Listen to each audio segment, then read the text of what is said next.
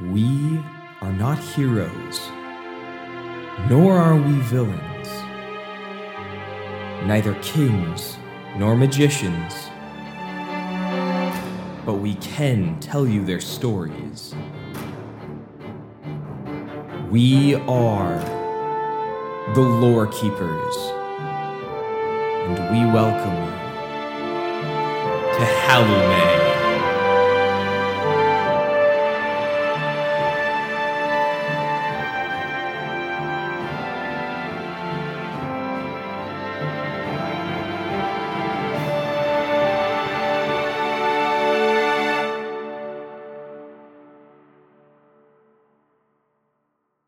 Welcome to Halume. You are listening to Lore Keepers, a world building podcast. We talk about eons of history, heroes and villains, and the legends they leave behind. I'm Frank. And I'm Carter. And whether you're interested in stories, looking for inspiration in your own worlding, perhaps you want a piece of the action, we've got something for you. So this week, uh, as as has been continuing in this series, we've returned to Orun again, and we're going to talk about ancestral tide pools. Question mark? Or are they cultural tide pools? Or what's going on there? Um, but before we get into that, uh, Carter, how are you doing? I'm doing fairly well. So, Frank, I woke up this morning, You did. as I typically do. Wait. Okay. Okay. Yeah. Yeah. Yep. Yep. Took. I'm following. I'm following. Yep, it was 8 a.m. Jesus. Okay. I know. And as I'm doodling around on my phone, as I typically do in the morning, uh, suddenly the room goes a shaken. Really? There was a five, like point something magnitude uh, earthquake in North Carolina. I didn't even know. North Carolina could get earthquakes. Is it on a fault line? Apparently, apparently, yeah. Wow. I mean, the mountains are pretty close. Huh. Oh, I guess sure. You've got the um. Oh, what are they called? Not the Catskills. The yeah, the Appalachian Mountains. Where are the Catskills? They're the, they're the northern bit of the Appalachians. Okay, gotcha. The the Appalachians are divided into sub ranges. And where are the Ozarks? And In I don't know relationship to you, are those is Oz are the Ozarks in Alabama, Kentucky? fried chicken? I can't remember. Ozarks. Uh, Missouri, Arkansas, Oklahoma. Okay, gotcha. It's like a I think a chain of lakes, a very large chain of lakes. Yeah, apparently it's a plateau or a chain of mountains. Well, how are you doing? You doing okay? You uh yeah, it was spooky. I've never really felt that. Yeah, I mean, a 5.0 is not that uh, significant because it is factors of 10, right? So a 6 is 10 times more intense than a 5, and then a 7 is 100 times more intense than a 5, et cetera. Yeah, it was about 20 seconds, and just you know everything shook for like, you know, like slightly for like 20 seconds. yeah, I think that like 7 and above is when things start to be actually become a problem, like 7.4, 7.5, or whatever. Oh yeah, like Um, yeah, it was just spooky. but yeah, still, I mean, I'm, I, dude, that's surreal. That's kind of crazy. It's an omen, Yep. a for a good podcasting podcast. omen. Um, so Frank, that was my morning. I then had a, a nice cup of cup of tea and some biscuits. How are you doing? I'm doing good. Uh, I played a little bit more Breath of the Wild this weekend. Uh, we oh what we're we're currently looking for a drinks cabinet, potentially something. You, are buying a lot of drinks, Frank. Yeah, well, I mean, thankfully I didn't buy any more this week. Um, That's good. but uh, yeah, no, I I uh, dived into aperitifs for the first time this last week, uh, which was really was fun. French. Yeah, Lillet Blanc. Uh, it is a kind of sort of herbaceous wine. Um, it's got a very like herby uh, uh, taste. It's it's sweeter than, most wines that you'd normally drink, and I have two to three weeks to finish the bottle. Because anything that's That less than a- anything that's less than twenty percent alcohol is uh uh you know goes bad relatively quickly. So I've been making a lot of drinks with Lillet Blanc um because they don't sell bottles smaller smaller than seven hundred and fifty mils. Yeah, so I mean it's been good though. It's been really Yeah. tasty. Lots of like martini type uh drinks where you you're mixing like gin or vodka. Typically one of those two in with uh the Lillet Blanc it replaces vermouth. In that situation, you might add some Cointreau or whatever. Um. I made a whiskey yesterday, which is uh, it's got three E's, I think. Um, it's uh, you use Irish whiskey, um, Lillet Blanc, some Cointreau, and I think honey syrup. No, I think it was a oh, it was a teaspoon of something. It might have been absinthe or something. But you mix all of that in with, uh, uh, and then you you garnish it with an orange peel. It's very good. Oh. That reminds me of a famous uh, uh, thoroughbred horse called uh, Potu. Potu. Or, or Po Eight O's. Po to eight, and then it was eight O's afterwards. P O T O O O O O eight times. Yeah. oh my gosh, I like that very much. Was- This is very apparently good. he's very famous horse. Beat some of the greatest horses of all time, and he's famous for his name.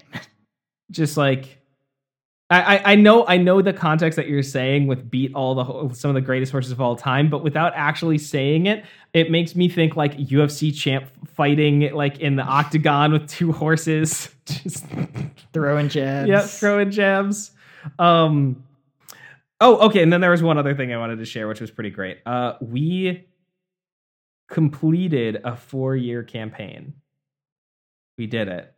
Uh, uh, so not There to tears. there was there was some very it was very uh, uh, monumental i think for uh, my players it was a big deal for me too uh, because i don't know a lot of people who a have played the same game of d&d for four years and b have actually finished it like how many campaigns are just ended by time constraints.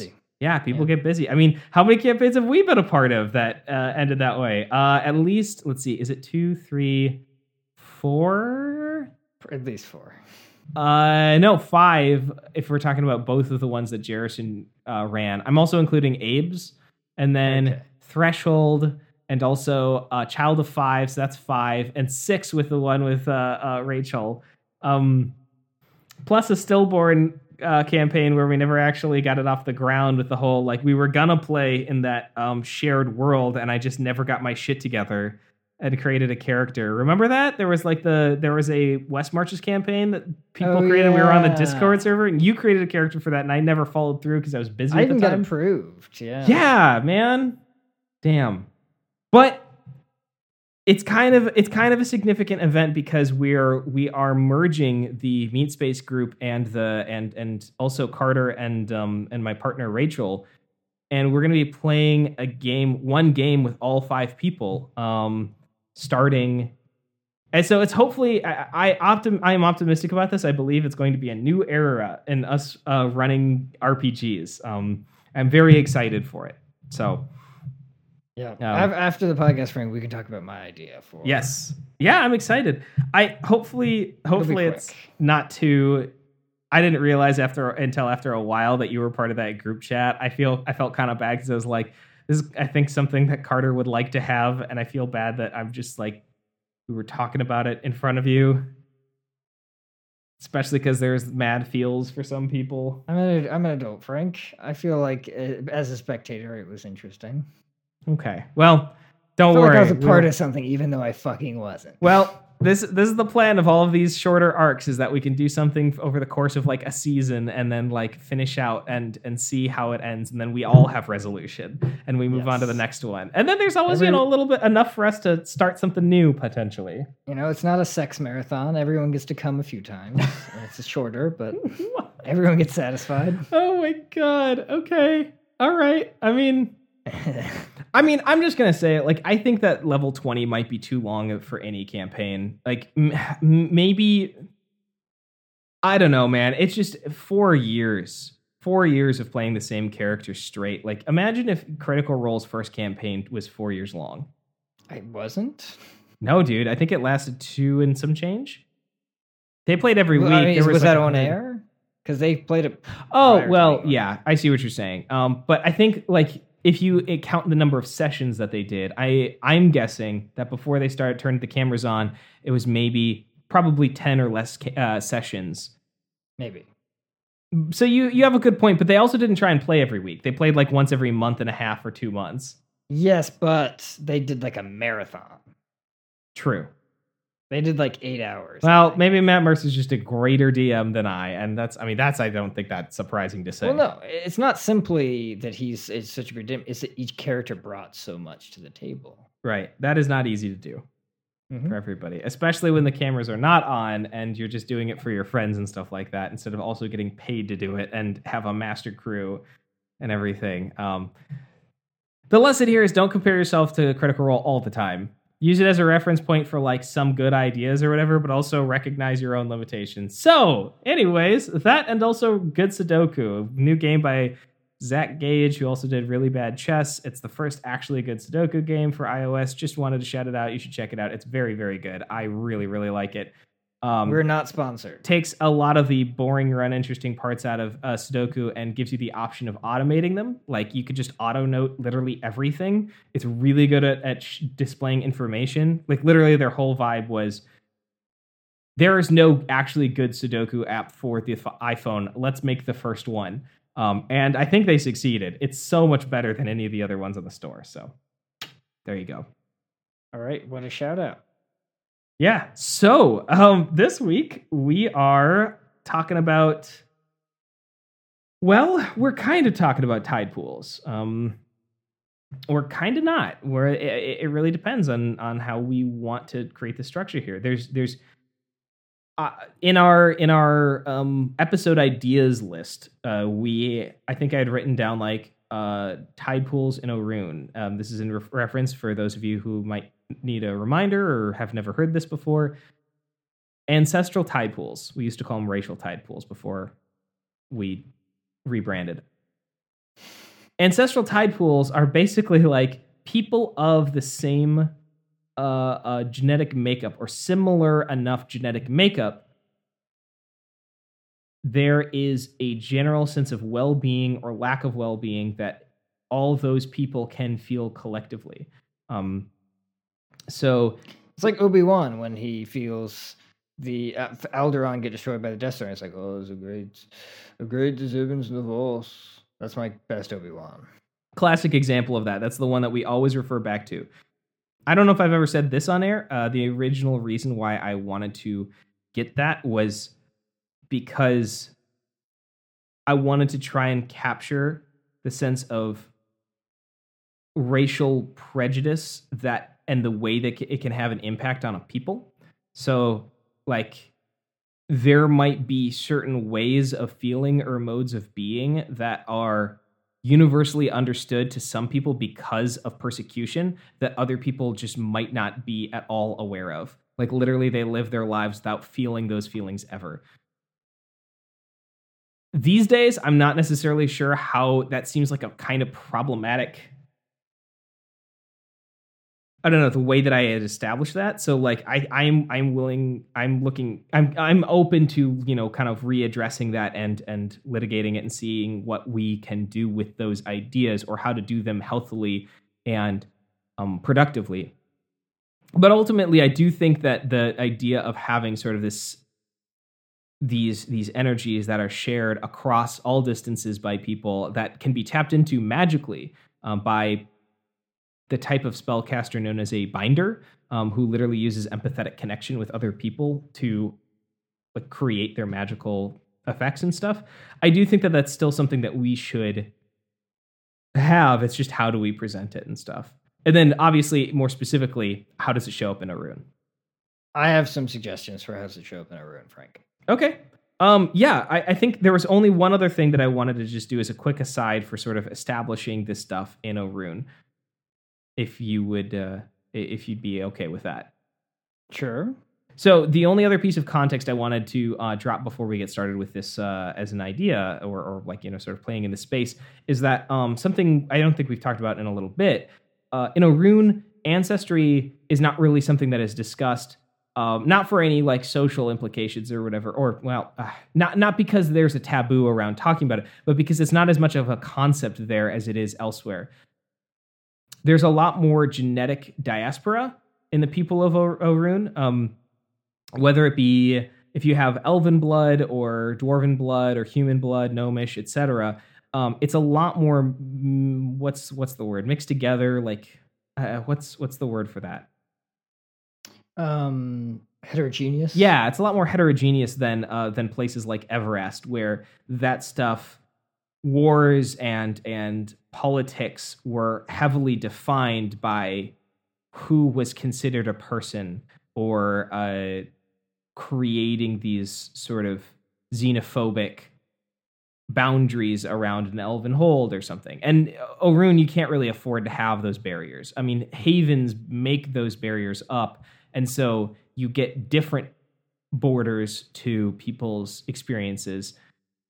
But it doesn't have to do with your genetic makeup. It has to do with the people that are literally around you.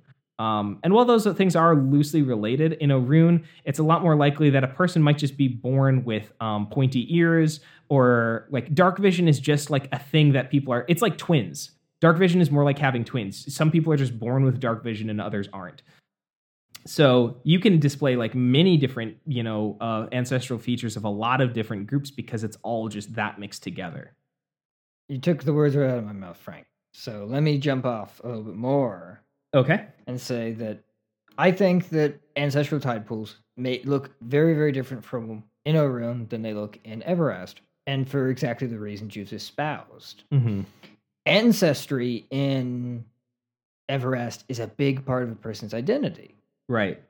For better or in for worse, it it's absolutely isn't. something people define themselves by and others. Absolutely. But in Orun, it is not the case. A national or uh cultural identity is far stronger in Orun than in Everest, though Mhm. Everest does have it. Yeah.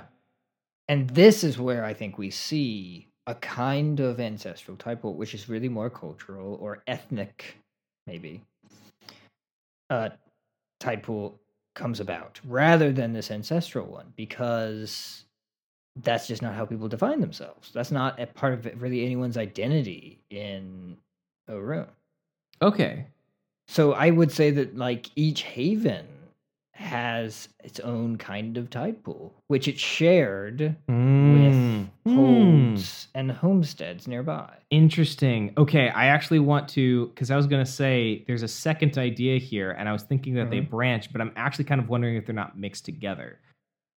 So, genealogy is still important to the people of Orun, but not because of. It's actually, in some ways, I think it's more important than Everest. Like some lords or ladies or kingdoms or other places where like uh, uh, wealth and things are inherited in Everest, genealogy is important to keep track of that stuff because it's like who do you marry and stuff. And uh, uh, to be clear, not all of Everest is like that. There are still democratic monarchies um, where like they elect a king who then rules or queen who then rules for their like natural lifespan.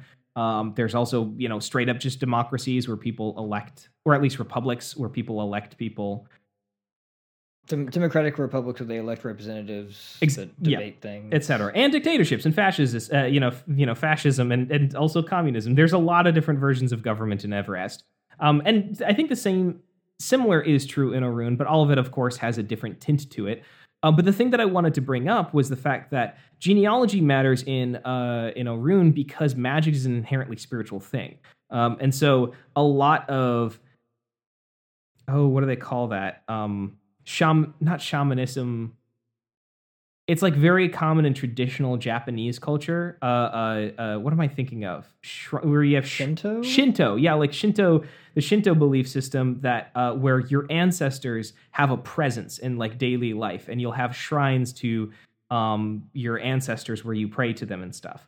Um, a similar thing goes on in Orun, where they uh, each person's uh, each block regularly is is can, like breaks down into rooms that a family will share. And w- among those rooms is typically a great room or reception room where uh, they'll have a large table that everyone sits around and during times of during times of uh, uh, uh, what's it called? Like w- when they're eating dinner together or partaking in a meal uh, the presence the spiritual presence of their ancestors will arrive um, and like partake in that meal with them um, and so like I think that genealogy does matter, but it's it's not about judging people by their bloodline so much as, as it is locating them. Like if you have a bloodline and you know who your ancestors are, that matters more than who they are. Maybe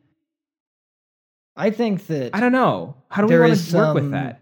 I think there is some tracing of like I'm the descendant of this great hero of this hold. Right. Yeah. Like knowing your family lot. lineage is, I think, probably one of the first things that children learn because it quite literally might actually save their life. Like being able to invoke your ancestors while you're out in the field, a prayer to one of them, they might actually help redirect the attention of the corruption or a monster that's out there um, and help save or protect you if you get stuck outside the walls or something. know, give you the strength to run the extra mile or whatever. Right, exactly. I was actually thinking that, like, quite literally, one of the rites of passage um, for certain regions within Orun is to spend a night outside the walls as, like, a, a young person, you know, maybe in your teen years, sort of the equivalent of like a bat mitzvah or, or quinceanera or whatever, where it's this rite of passage where you call on your ancestors to provide and protect you. And, you know, it's probably terrifying. You're like hiding in the trunk of a tree uh, or something for the entire night, just hoping that other monsters, like that the monsters don't see you.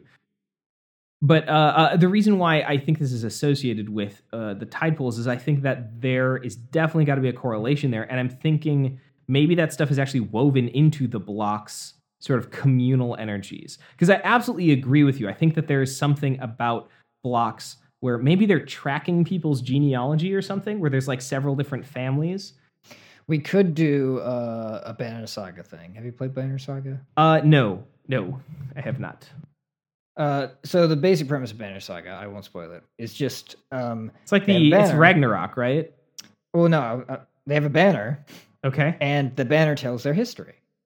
okay, And there's real world things like this. I think in Eragon, the um, orc stand-ins had something similar. Oh, what are they called? The Urgals? yeah, the Urgals had like so they had like weird. they had weird stitching on their tents or something that told their Mm, mhm. ancestry. And so it's basically like there could be like a flag or a banner or maybe it's the flagstones themselves that like each has a depiction of a family or that was from long ago that can be traced or something like that. Yeah, well, one of the ideas I thought of was what if each person has a rune? So it, it might be you take a rune Tolkien? from the giant language. Oh, does Tolkien do this too? Uh, Tolkien made a symbol from his names. I don't know if you've ever seen it. Oh, I have seen it. Yes. Um, Yeah, that's just his name. That's the first letters of all his names in a cool symbol. That is a cool symbol. I do like that. Um, but no, I was thinking more. Um, I mean, I guess you could take that approach, but I was more thinking like sort of like a discovering of the naming of the self. What is your identity? Or a shaman in in in your block uh, assigns you a name, or or discovers helps you discover your name through speaking to your ancestors or something. And maybe this is given. Uh, it might be something that is actually engraved on a stone after their death. You know, like maybe you're cremated and then at, when your ashes are spread the like the name is sort of revealed through a magical ritual or something and i was thinking you had these ancestral stones where their name is written like a rune on it and that becomes a protective sigil that people either pave into their courtyards of the blocks or they have in the, the their homes or something like that but i think that each i was imagining each rune being unique and sort of being a modification of one or multiple giant runes that are sort of mushed together or done in cons- uh, consecutive. I don't think it's like a full word, Yeah. but it's it might be more like a Chinese character, you know. So but it's like a like- personalized one. Are you thinking we start with Chad and then Chadson, Chad Chadson, Chad Chad Chadson, Chad son of Chad son of Chad Chadson? What are you talking Like about? that? Well, you know, like um. Uh, Oh, you're saying like the rune becomes more complicated because it references your genealogy? yes. Something like that. That's an interesting idea. Or just think of it like you know John, Johnson, hmm John Johnson. Right? It's that's just something that happens as people d- get names that are sons of people. What if we do a thing where there's some leftover uh, a dwarven tradition here from like vestiges of dwarven tradition where so dwarf uh, dwarves t- a common naming convention among at least mountain and hill dwarves is it both or it might just be mountain dwarves uh, where they have beer or sid which means uh, like bir or sid so if you have like Tas- uh, tasman sid or it means tasman uh, uh, daughter of or or you'll have like Morthrun beer Herzl, which means Morthrun, son of Herzl. And what that is is it will literally be in reference not to their parent, but to a matron or patron of like uh, cultural significance, where you know the dwarves are keeping track of the history of their people, um, and this was a big hero in our family. And so maybe it's that that that name among the heroes of your family, you're like, oh, they were so much like this ancestor of ours, um, and sort of like walked in their steps. And so we took that rune and we combined it or or sort of uh, elaborated on it with the identity of this person and saying sort of like it is it is their essence or their nature, you know, their spirit is living on in them. Yeah, and we can expect that a lot of the Haven to share similar names because they have shared similar ancestries of Right. heroes and stuff like this. And so the, the, the names of one Haven will be, you know, more or less unique, Mm-hmm. But they'll all have a similar vein. More or less, there might be two different veins. You know, where you can just, like specify specify like, oh, these are the like the Hans and these Mhm. are the you know whatever. Well, and that's I think what I was kind of coming down to is is like, does that mean? That do you think then that a Haven, a Haven might not be the best example because I think they're more a little bit more spread out. But I'm like thinking, is it that a hold started out as just one family, and so everybody in that hold, it's not uncommon to have a hold where literally everybody has the same base rune or sim like same set of base runes of like five or six heroes, being like the equivalent of everybody has the same last name because they all come from the same genealogy? Or do you think it might be two or three families that forged out and there's this belief that the less number of base runes of foundational runes, the stronger your people are? Maybe. I, I think it's more likely several families in one because Mhm. you know holds are still not as small as homesteads. Right. And you still need at least, you know, We need some probably close to 100 people. Yeah, definitely A, genetic diversity, and B, close to 100 people probably to start a new hold if you, Yeah. you know, want to It's create one. to be done. Oh Jesus, yeah. Um, so I think, I think yes, I think that that's a really good foundation, especially because there's some really interesting things we can play with about the trade-off between having just one set of foundational runes, and that might mean that the people there, their magic excels in certain ways. This actually could also be connected to the idea that um, certain oh, what are they called? The uh, wild gods. Certain wild gods have a much greater presence in some places over others. So I think we've talked about this before, but like one haven and its like children holds, its daughter holds, might uh, all be in a region where the presence of, we'll say, the owl is very strongly felt. Uh, and so all of those people um, sort of uh, esteem and bow before the owl and all of the owl's um, uh, company. The uh, what do they call a something of owls? A hoots? a council of owls? I don't know. I don't remember what it's called. Uh, a group of A murder. owls. the murder of owls. Uh, whatever the grouping of owls is, like uh, like you know, like leaning into them and and patroning them and or or you know worshiping them, uh, and and then there might be other situations where in a larger group or a place that straddles multiple s- smaller pockets of different esteemed uh, creatures that they look up to it might be that you have a wider branding or, or branching of families where you have seven or eight genetically unrelated families that mix with uh, each other. And so you have dozens maybe even like 50 different foundational runes because of all the different you know heroes of these groups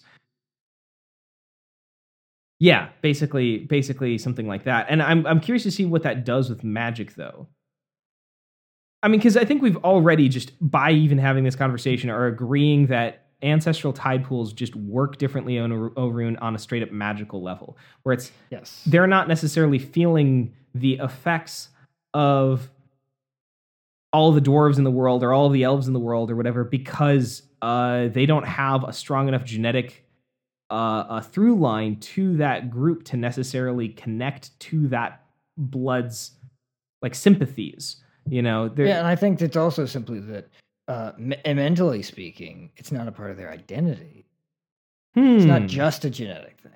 I actually, you know what? I like that. I like that maybe that let's get away from genetic purity. I'm totally down with that. I think that what gives the quote unquote genetic purity power in Everest, it's a misnomer. They might think that it's genetic purity, but it's I think it's more that the fact that they believe that it's genetic purity that gives it power that gives it power. Does that make sense?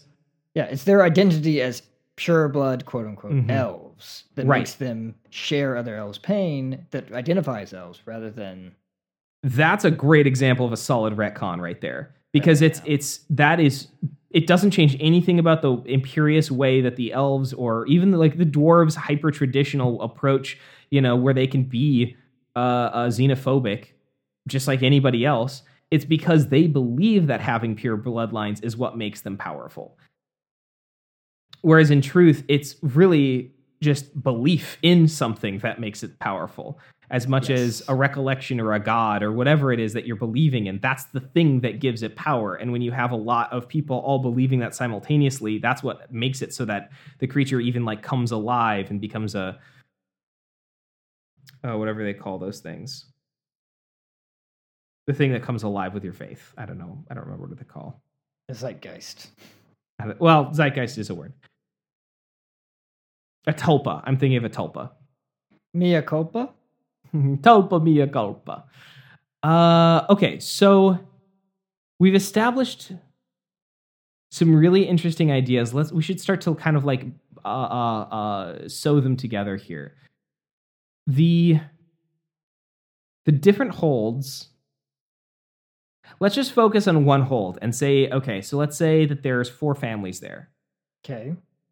that might give you about 12 to 15 foundational runes that you'll see show up in different uh different names. Really? Yeah. Well, you might have two or three heroes per family. But you said there are four families. Yeah, well, you might have more than 3. Okay. So three to four. Yeah, you could have 3 to 4, you know, yeah, sure. Yeah, 2 to 4. You we'll said say. two to three, and then you're like twelve to fifteen. I'm like, Uh, okay, okay, but well, What? but but actually, because this is actually one of the things I want to say. For let's say we have four foundational families, but what if there are some people who started a homestead and uh, try to find refuge in a hold uh, because the homestead get falls apart? Um, first of all, I don't think it's an easy transition to make. I think that the people would probably be afraid of them um, and mistrusting of them. Um, I think it's not unheard of though for it to happen. I think that they have a really hard time Absolutely. in that hold, um, make making a life for themselves there, and it might be multiple generations before they're those people are considered as much a part of the hold as anyone else. And honestly, even then, I think it. I I could totally see it being like they will forever be seen as the other. You know, yes. because they didn't they weren't there at the start of the hold and so it's almost like this idea of being grafted in to whatever the sort of family trees are there i mean maybe one of the only ways of getting rid of that is to you know marry into families or or you know to become unioned with other people in a way where you lose your own you give up you relinquish that family history to take on somebody else's that's seen as more positive Yep. And I think sometimes you have, you know, whoever gives names, you know, maybe names aren't given, but they're chosen by the children, and maybe the children will Hmm. choose the heroes from other families or heroes from further down the line. Hmm. Okay. I like this. I think technically, children get to choose their own names, but I think it's really common for everyone else in the family to try and push the kids towards naming themselves a certain way. Parents might actually fight over it, or you might have an elder who's who's like, "Oh, you know, you're totally in the spirit of this person. You're you're this this person's spirit is walking with you," and you know the the parents are like that's not true at all or whatever but they're like trying to play favorites or something You know, you are truly Bjorn bjornson mm-hmm You must be another Bjorn, like our father, Bjorn bjornson Bjorn. okay so i think we've established some really interesting cultural ideas here and some heritage ideas and how how the cultures of Orun deal with that. What do you think on a on the pragmatic side of this? We could say game mechanics perhaps but not even necessarily that but just like how does this stuff change people's actual lives in terms of magical presence? Or do they get power to access to power that they wouldn't otherwise have or do the spirits the heroic spirits actually show up with them or something I think that the heroic spirits take different forms depending on you know the heroes in their um, ancestry. Mhm. Whatever shamanistic magic looks like, it might look slightly different. But I don't know how much we want to tie this to mechanics because it's just going to be so different for everyone. I think, yeah, I don't know if we necessarily need to apply it to mechanics, but I do think, as with many, most things like this in Halume, it's never just something that people say. It's actually, it has some strength, which is why it was important for us to retcon how ancestral tide pools are working in Everest, is because it actually Yes. does give people power. But the source of the power, like we were saying, doesn't come from the blood itself, it comes from people's belief that the blood is the strengthening thing. Yes. So, what does I mean? Does it mean that, for instance, that family that found refuge, that fifth family uh, that found refuge from, and they were able to successfully get in from having a homestead, come in from the cold, do they have less magical power than other people? Because the thing is, is they should also be able to trace their ancestry all up until the point of the forgetting, which I think is the ultimate sort of like bedrock of where people trace their ancestry to if they can. I wouldn't say they have less magical power, maybe. I'm not sure. Because of because otherwise you would just you know kind of make a claim where it's like the holds have the most magical power because they have more people believing in some sense. Mm-hmm. Right. And that's kind of what I'm getting at here. Uh, I, think, yeah, I don't think that it's that they have more or less power. I wonder if it's like, how does that power manifest? Or, uh, we, we've been talking about kind of ambiguously, but the most concrete example we've been using is like ancestors walking with their children, right? That's not the only form of this magic as it shows up in Orun, because there is spiritual magic that can be drawn from the land or from creatures.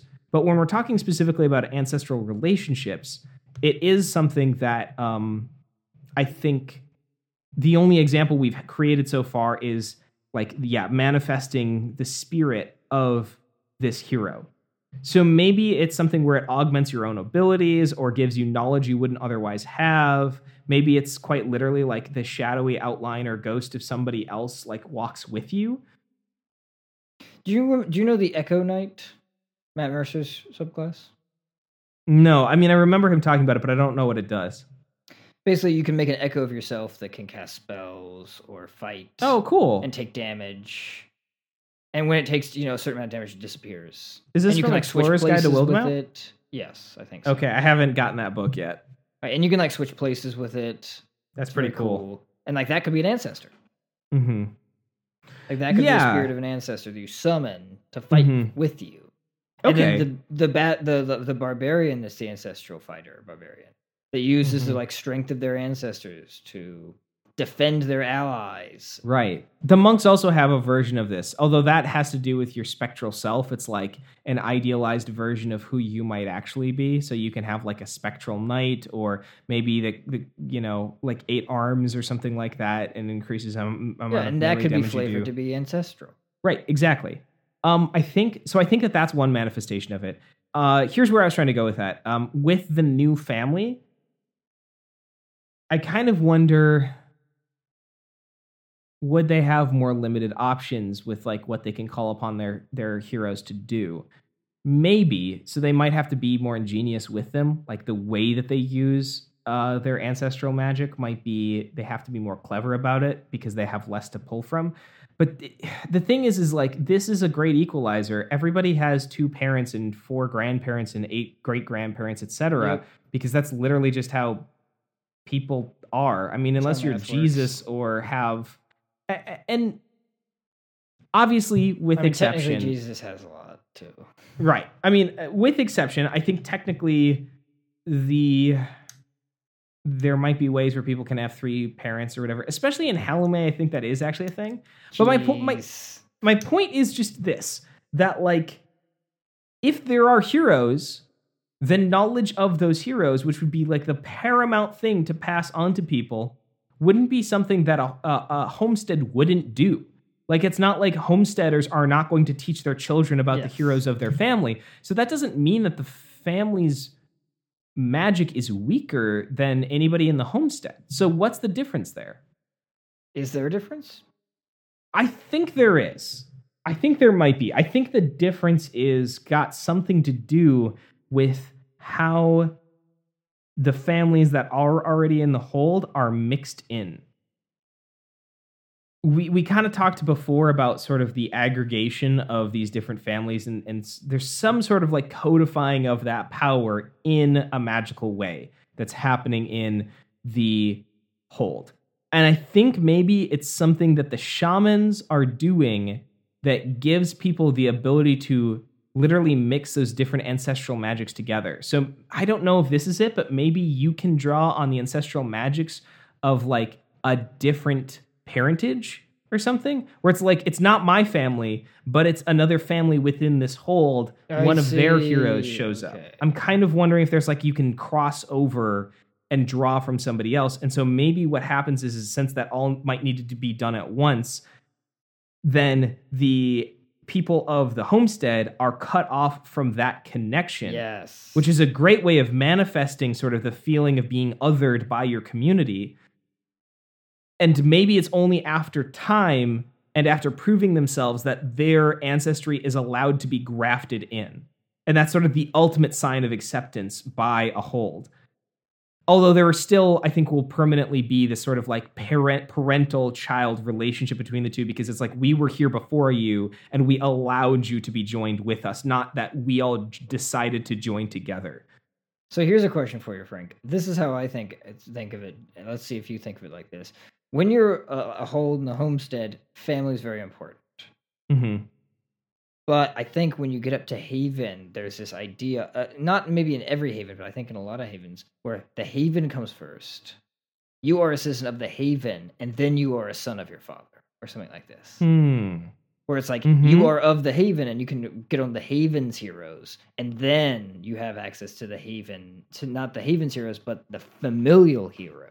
So maybe there's something that shamans can do in a haven, and this is what distinguishes them from the the holds, where there's a way of converting that magic to being something that is connected to the haven itself and not to the family. So the families give up, in a way, their heritage, their ancestral heroes or whatever, to be part of sort of the same pool, but it's associated with the haven instead. But what I'm what I'm trying to say, Frank, is it's not maybe not something the shamans do necessarily. It, it's a I think it's a question of identity. Okay. Citizens again, how do we translate that- of the Haven? how do we translate that into like the actual in-game not maybe not even in-game but just in-world implications of that in the same way that like the shamans are mixing the different heritages together what is the equivalent of doing that but for a haven because like Well, you I- could still mix those families together but it's but then that doesn't give people the sense of allegiance to their haven which i agree with you we should be like you know encouraging that as a think- narrative element There may be a rune that represents the Haven interesting that is woven into everything. Is the idea where like if someone asks your name, you're like, I am, you know, um, Eric, son of Erickson of Haven. or Eric of this haven, son of Eric, or son, Yeah, or whatever. something like that. um, okay, so then then let me ask this: How do things? How does it change things then if a homesteading group, the closest place that is a place of safety after their uh, place gets overrun, is a haven instead of a home or a hold? Like, h- how does that change things when that family shows up with their ancestry? I imagine there's some weird nationalist shit with like you got to you got to sign your cloth with the Haven, you know, a rune, Haven rune before you are in the Haven. You got to drink the Kool Aid. Yes, and I agree, but uh, maybe this is a better way of trying to articulate the question I'm asking here. What does it benefit the Haven to do this? Why why is it beneficial for the Haven instead of being defined by heritages, which a hold could easily say, "Oh, we have this hold emblem, this hold sigil, this hold rune, whatever you want to call it." And that's the thing by which everybody identifies, but they choose not to do it, whereas a Haven does. Why do they do it and not the, the holds? Because the Haven is more What does it- unified, and it's it's more about making certain that everyone is unified in a common goal and not arguing amongst each other.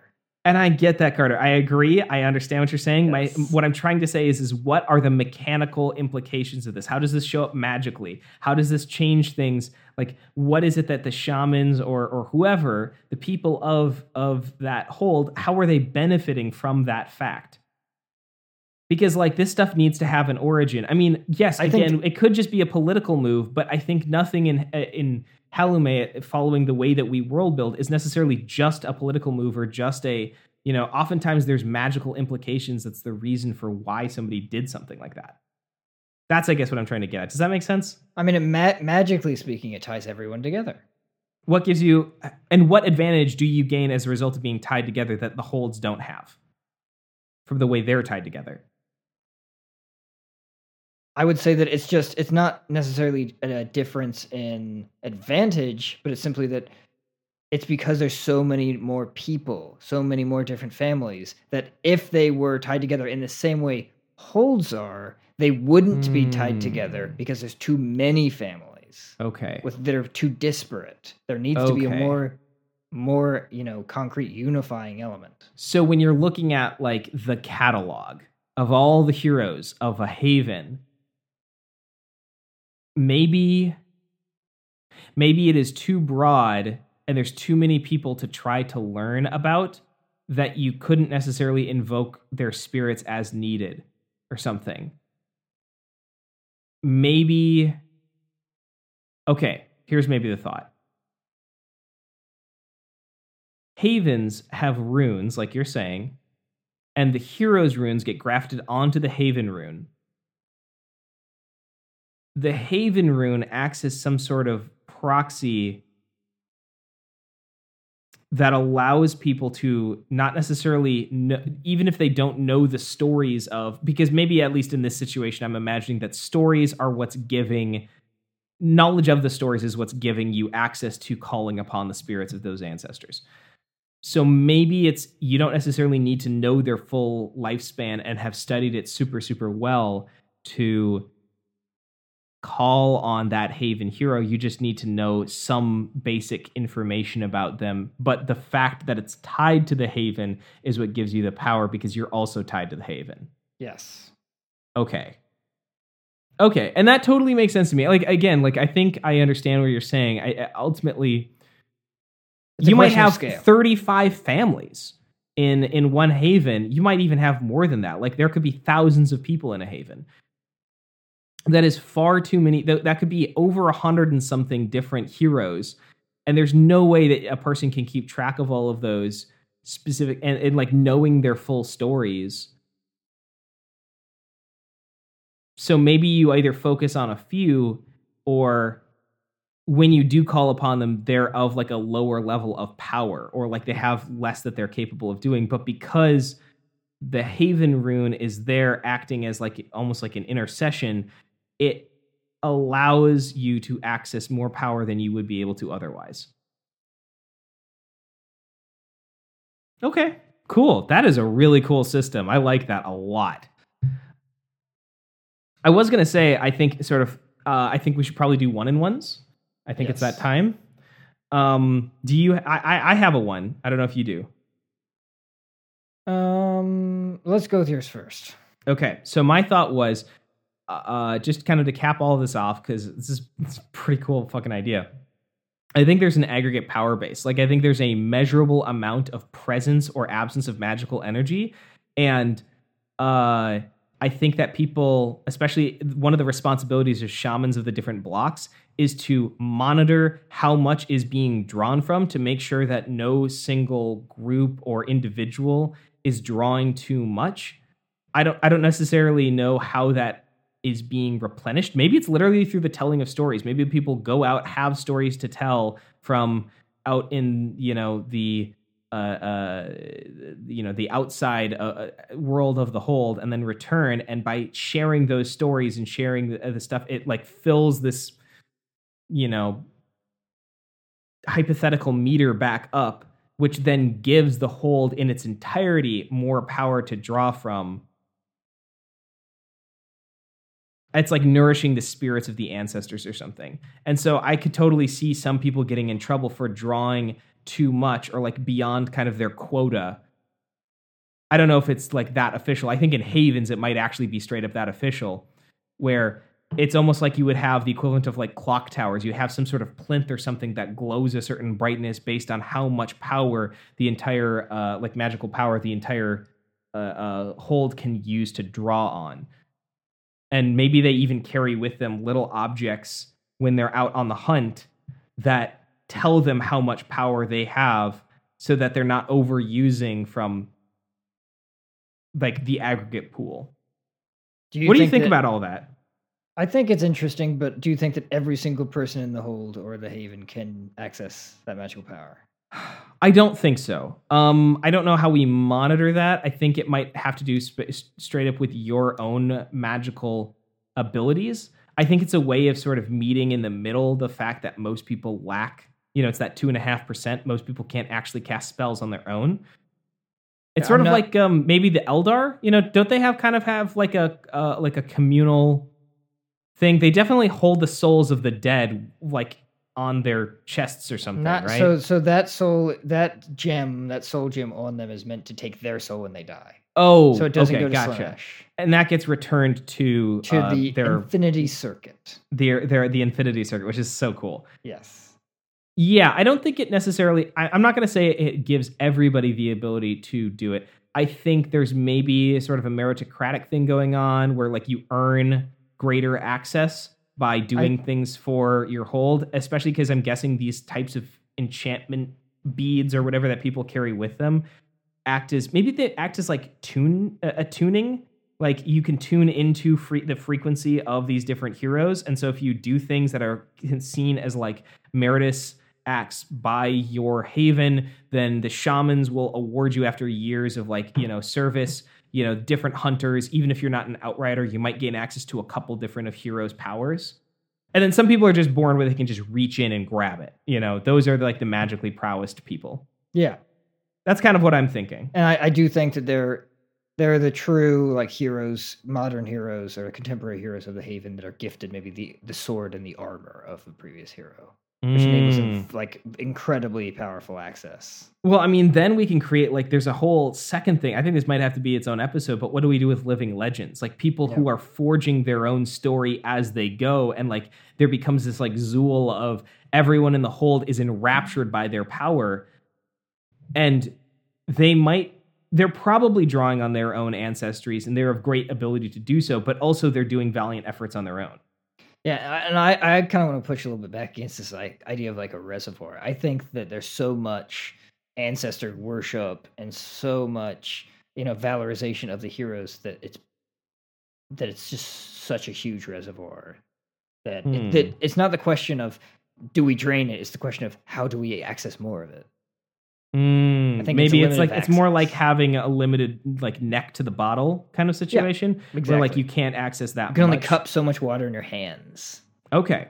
I'll say maybe how how would you feel about this? That in some areas of Orun, the way that the corruption interacts with this or its its presence might hang like a cloud and it can drain people's uh reservoirs or something like that. Maybe. Um uh, and they're just not able to store enough up to do much with it. I just like the idea of creating some stories where people are like desperately clinging onto and rationing out magical power among a community, and that could create so much conflict and tension for like some people uh, abusing it, or you know, you drew on your ancestor, and that means that this other pe- person died because they couldn't draw on theirs. But I do think like yes, that might be more of an isolated example when in its sort of natural state, the ancestral power of these people I mean, really, maybe what it's doing is it's just getting them access to doors into a Luvic power. Like it might just Yeah. be the magic of alluvium, and because their ancestral spirits are kind of a half step somewhere between those two, or might be sort of residing within alluvium, or in sort of the um, the naturistic spirits of alluvium, they can draw through that into alluvic power. Yeah, I, I, I d- less like the idea of quantifying magical power. I like it to be mysterious. Okay, yeah, I'm down with that. I think I think that it I would say we don't have to quantify it as the default. I think I do like the idea of having it be something that people are rationing, but it's just a more rare circumstance and it's typically like more dire like Yeah, situations even like I think with- even in that circumstance, corruption. I think even in that circumstance, it shouldn't be like easy to quantify. It should be like we don't know how much is left, so we have to use it only as a last resort. Right, and that's kind of more what I'm saying is is like uh It's like, well, it's twelve to you know, it's it's at ten percent. We need to use only you know two times. Yeah, it's it's less that. and more like we don't. Maybe it gets refilled a la success, like if people have certain successes or something. I, I'm not not to say quantifying, but I'm saying in a certain situation, like the co- presence of the corruption is like overactive as a way of dampening it, and so Yes. it doesn't maybe stay around for long. So you need these flares of power of like people bringing new stories in or whatever that source of like connecting back is so that people have their connection to their um, ancestors fresh in their minds. And if that starts to fade then they lose access again. And so yeah anyways whatever. We could we could go I round and round and round about this um but i i yeah. Yeah what's yours? This will be quick. I think that people, especially talented people, with a lot of access to their ancestors, either through having an, a way to reach them through like a, oh, like you're saying, a tuning fork, Mhm. i.e., an artifact from the ancestor themselves, Mm-hmm. or having just a great store of their own power, maybe Mhm. they can uh, use very limitedly their ancestors' quirk. Bringing it back to quirks. Hmm. And if they have the same or very similar a quirk to their ancestor, an even tighter connection, they can enhance their own for a time. I like that. I like that a lot. Like if there's some sort of elemental or or sort of tag lo- tag word crossover between what each person, like their ancestor, and what the living person could do, they can draw on that power. That's really cool. I like that. Boom. I like that a lot. Cool. Uh, well, um, I think that's pretty much covers us, right? Yep, we hope you've enjoyed this exploration to lands of Orun and a little bit of Everest. If you enjoyed listening, you can give the Lore Keepers a five star rating on iTunes or other pla- podcast listening platforms. Also, tell others about us. It's still a pandemic out there. I'm. Sh- I don't know if you Mhm. noticed, Frank, At least in America, it is. but in other more civilized countries like New Zealand, you can go out and have a party and and tell Yeah. your friends about us. We lo- we I- love having more listeners. Embrace hear the good word of our Lord and Savior Frank and his excellent podcast. Oh my god. I it kind of it, it is it makes me heart sick. There is a podcast I listen to that's from two Kiwis who just talk about life and like you know like they they watch movies together and so it was literally just the podcast was them recording shortly after they had uh watched a movie together uh and they were just hanging out on the couch next to each other and shit. I was just like fucking hate this. I hate listening to this. This is their this is their now. And they're just like, yes, just whatever, you know, like normal as always, because of course this is what would happen. Like, you know, this is not a yeah. I hate 2020.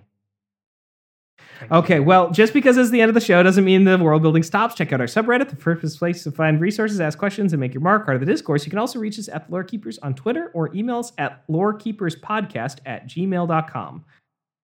Finally, thanks to Josh Silker for his composition of Land of Heroes, which might return. The Keepers Uh, we hope. I gotta text him today. And, thanks, to you all. for oh, listening. Frank, Until next time. until next time, don't forget there are always more ancestors to draw upon. Carters to steal their lines from. Uh, Franks to be deified. And that's it, folks. Does that mean that you're my prophet? Yes. I hate this. Let's stop. Bye. Bye, everyone.